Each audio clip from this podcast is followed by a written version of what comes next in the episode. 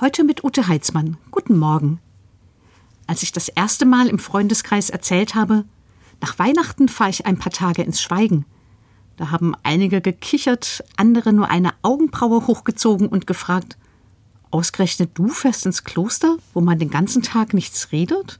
Sicher, dass du das durchhältst? Nein, ich war nicht sicher, aber ich wollte es ausprobieren. Deshalb meine Fahrt zu einer christlichen Schwesternschaft, die dazu einlädt, ein paar Tage in Stille zu leben. Ich hatte das Gefühl, mir fehlt Stille. Ich erlebe so viel Trubel und die vielen Worte von allen Seiten, von mir auch. Manchmal denke ich, der Lärm ist nicht nur um mich herum, der ist auch in mir drin.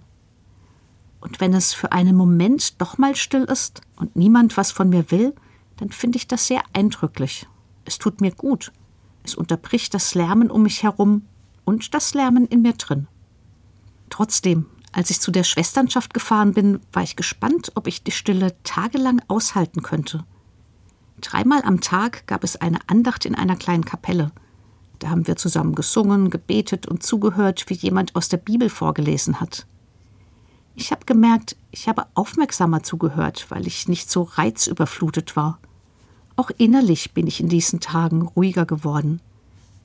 Das Handy sollte man übrigens die ganze Zeit über aus der Hand legen, gar nicht so einfach. Wenn in diesen Tagen jemandem die Decke auf den Kopf gefallen ist oder er das Schweigen nicht mehr ausgehalten hat, dann konnte er sich für ein Gespräch mit einer der Schwestern anmelden. Es kann ja sein, dass in der Stille auf einmal schwierige Fragen in einem laut werden, die sonst im trubeligen Alltag eher verschüttet sind. Damit muss man nicht alleine bleiben. Mir hat diese Zeit gut getan. So gut, dass ich nach dem ersten Besuch noch mehrfach hingefahren bin. Und im Alltag versuche ich inzwischen auch solche Zeiten der Stille einzuplanen.